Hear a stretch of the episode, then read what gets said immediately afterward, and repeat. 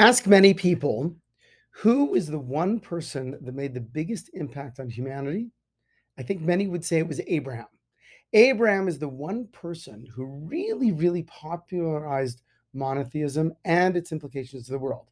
Now, remember, a lot of people don't think about this. However, there were many monotheists before Abraham. There was Adam, Eve, Seth, Hanoch, Noach, Shem, Aver. What did Abraham know and do that separated him from the previous 20 generations since Adam? And what is the implication for us? You can find out right now here on Life is Great. My name is Rabbi Yitz Wyne. I'm the rabbi of Young Israel Aish of Las Vegas. Welcome to the Life is Great community. And uh, make sure you share and spread this podcast because it is going to change your life and everyone who listens to it. So, right now, let's figure this out here. There are different teachings on when and how Abraham discovered God, his creator. So, there are some that say that he started when he was three years old, others when he was 48 years old, when others when he was 50 years old. And the first time the Torah actually records a God Abraham discussion is when Abraham is 75 years old. So I think the first point that I want to drive home today is that the discovery of the reality and the relevance of God is not a one time event. It's something that happens over time and is a process throughout our lives and our, our accumulation of many, many experiences. It's not like a person one day has an epiphany and says, Ta da! Now I know there's a God. Yay. Rather, there is a process, and there's many different aspects and layers and levels to understanding uh, about God and understanding how the Almighty works in in our lives. It's the understanding starts. It starts with our mind, a perception that lines up with our hearts and our emotions, and then we do actions that create a relationship in in the way Judaism would always view it, and again, this this view is taught to us from Abraham that it starts with the mind, the it connects with our emotions, and then we do actions, and through the actions, that's how a relationship is real. And by the way, if you think about that, that's really how it works with pretty much every relationship you have in your life. You say, "Oh, what a cute little baby! Oh, the baby's mine." Oh, now I'm going to take care of the baby, and then you have a relationship with the baby. Okay, that that's that's really how it works. So now I'd like to share with you an interesting thing. How exactly did Abraham come to this idea of God and one God? So it writes in the Zohar an amazing thing. It says that in the morning, when Abraham saw the sun rise in the east, he thought to himself, This is a great power.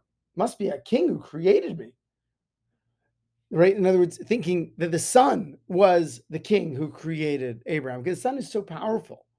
So, especially growing up in Las Vegas, the sun is very powerful. That whole day he prayed to the sun. Then in the evening, upon seeing the sun had set and the moon rise, he said, Well, surely this one rules even when the other power that, that I prayed to no longer shines. So all night, Abraham prayed to the moon. In the morning, upon seeing the darkness past and pass and in the east the east light up he said wow wait a second all these must have a king and a ruler who directs them. So when god saw abraham's longing for him then he appeared to abraham and spoke with him.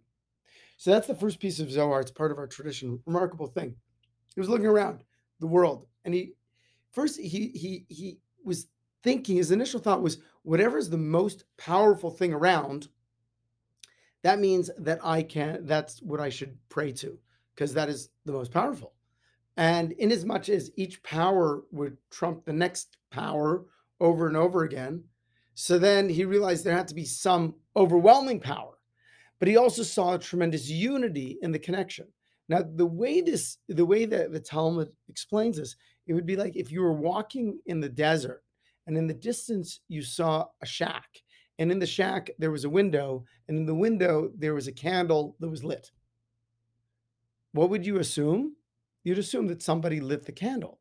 You wouldn't say to yourself, oh, obviously lightning struck down, hit the wick of the candle, now lit the candle. You wouldn't say that. Your experience would tell you, no, there had to be someone who created it. That's really what Abraham started doing. Now, again, because uh, how, how did it how did it go from that point to to to one God? So it wasn't just go after the most powerful thing. Abraham stopped and he said things that they're physical, there's a beginning and an end to it. And if they're physical in space, uh, then they're physical in time. Because things that don't exist don't create themselves, he said that if I look at something that's physical, something had to come and create it. I'm holding a pair of glasses right now. It's physical. There's a beginning and an end to it. It doesn't. It did not create itself, so something had to come and create it. So if the cup created my glasses, so now I look at the cup. Well, the cup is also physical. That therefore that means that there's a point in time it did not exist. So something had to come and create that cup. And so on and so on until you get to a point that you say something that is not physical, not finite, meaning it always existed and created everything else. That is the creator. And that's what Abraham called God. It's actually pretty simple. It's things that are physical, are finite, they have a beginning and end. Since things that have beginning and end do not, things that don't exist do not create themselves, something had to come and create it. And this is a, something that had to happen over and over again until the initial thing was not physical and not finite. And that thing is what Abraham called God.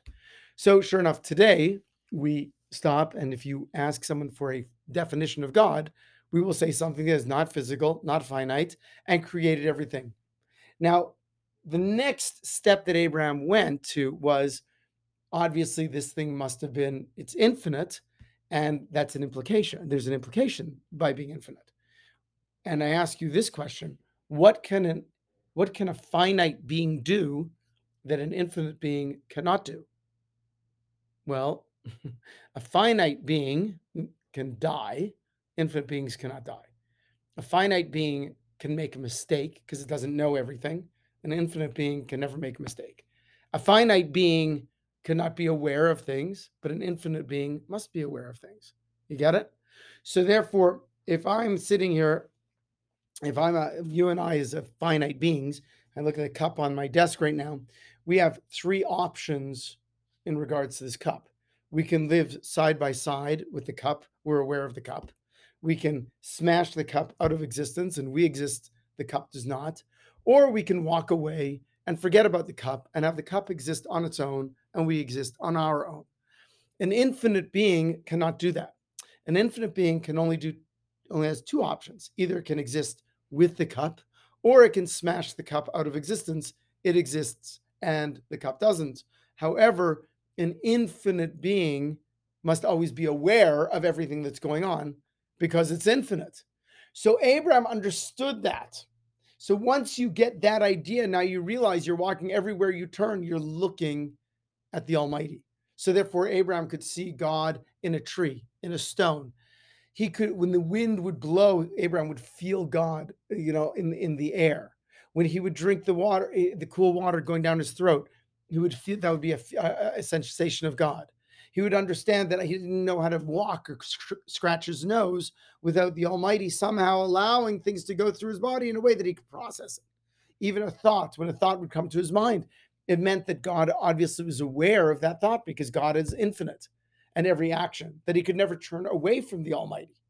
So that was in direct contrast to an, a, a, case of idolatry, because idolatry, you're only de- dealing with finite beings. So, yes, you can do many things that idols uh, were not aware of. So then, after Abraham and Sarah began teaching the world about the Almighty and explaining the fallacy of worshiping idols. So the next thing is a fantastic story that I want to read to you from the from the Talmud that talks about uh, Abraham and his family. So Abraham's father Terach manufactured idols. So one time he went on a trip and he left Abraham to sell in his place. So when someone came to buy, Abraham would ask, "How old are you?" And the customer would answer, "He was, you know, 50 or 60 years old." And then Abraham would say, "Oh, Woe to this man. He's 60 years old, but he wants to bow down and worship an idol that I made yesterday. And the man would go away embarrassed. A woman would come in carrying a bowl of flour. And she'd say to Abraham, Take this and offer it before the idols. So he would take a stick one time and he broke all the idols. He placed the stick in the hand of the biggest one. When his dad came, Terach came home, he said, Who did this? You know, who broke all the idols? And then Abraham said, Why should I hide it from you?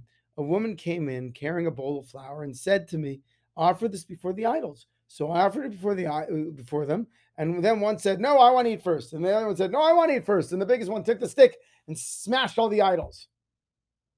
So Terach, Terach's dad looks at him and says, "What are you talking about? Why are you trying to make an idiot of me? Idols don't have understanding." And then Abraham said, "Let your ears hear what your mouth is saying." So you might think that when a man, you know, explains to his father that, you know, dad, you're selling idols and these, you know, these things are nothing. You might think, well, the father would say, okay, you know what, let's go. But Terach was not that man. Terach was a man who was very, very upset.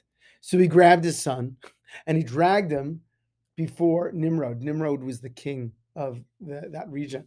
And Nimrod said to Abraham, Bow down to the fire. And then Abraham said, if if I do that, so then should we bow down to water because water extinguishes fire? Bow down to the water.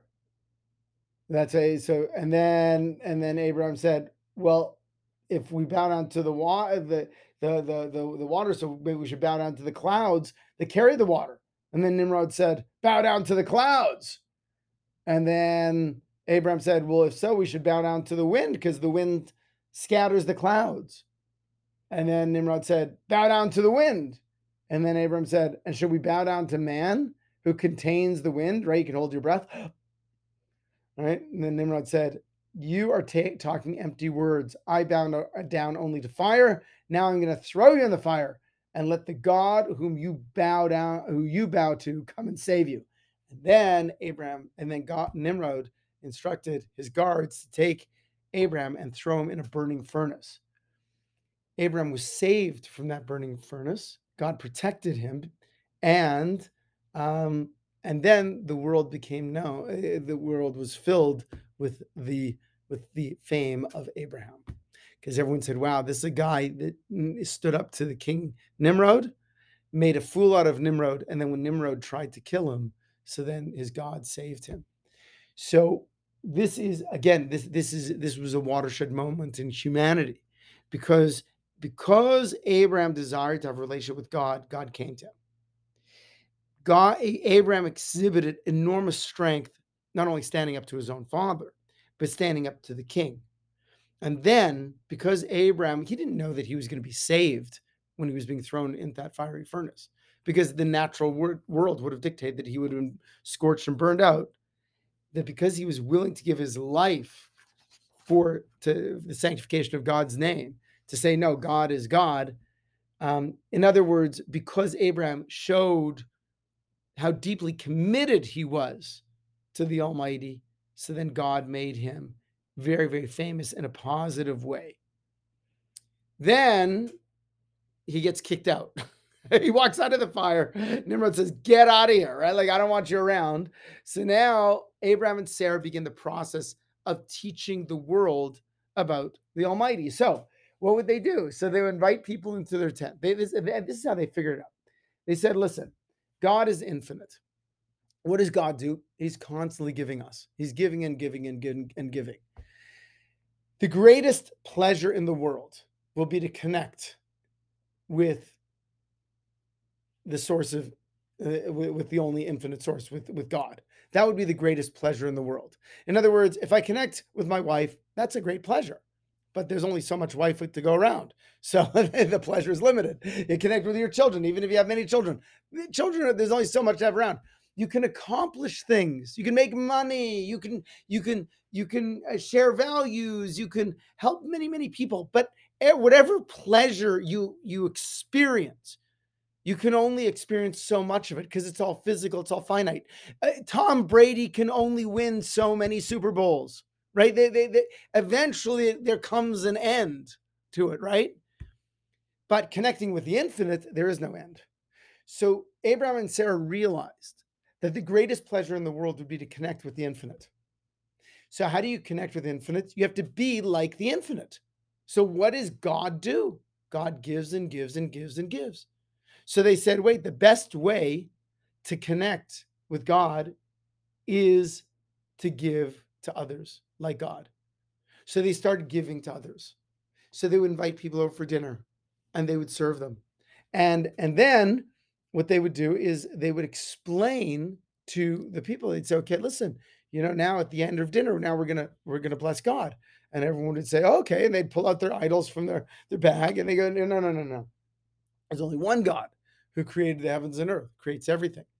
Now, if the people would would uh, if they'd say, okay, no, I'm not going to pray to that God, so then Abraham would give him a bill for dinner. You know, okay, that'll be a thousand dollars for the steak. Okay, but if he if they come around, and the the Zohar explained that that he would expound to that to people until they repented, and that even the guilty would always be led to righteousness, and that people people loved Abraham because he he taught them this tremendous this gift. He gave them this gift of being able to, to, connect with infinite and not only being able to understand god how god is intimately involved in all their lives but also how to teach others to be involved and how to connect with them through by giving to others so it's the ultimate catch 22 if you want to receive the greatest pleasure in the world how do you do that you give and give and give and give to others and the more a person gives to others the more alike they are to god and then the, the deeper connection they have with the Almighty. And that ultimately is how Abraham became the most influential person in the world. What made him so special? It was this incredible commitment to truth and to the Almighty, not for a day, not for a year, but over a span of many, many years. After he realized that there was one true God, Abraham dedicated himself to teaching the world about God and I believe that is why perhaps he is the most influential person who ever has walked on the face of the earth.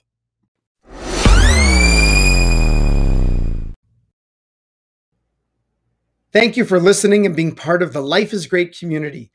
To keep these podcasts and other awesome programs available for free, please consider making a tax deductible donation at yiaishlv.org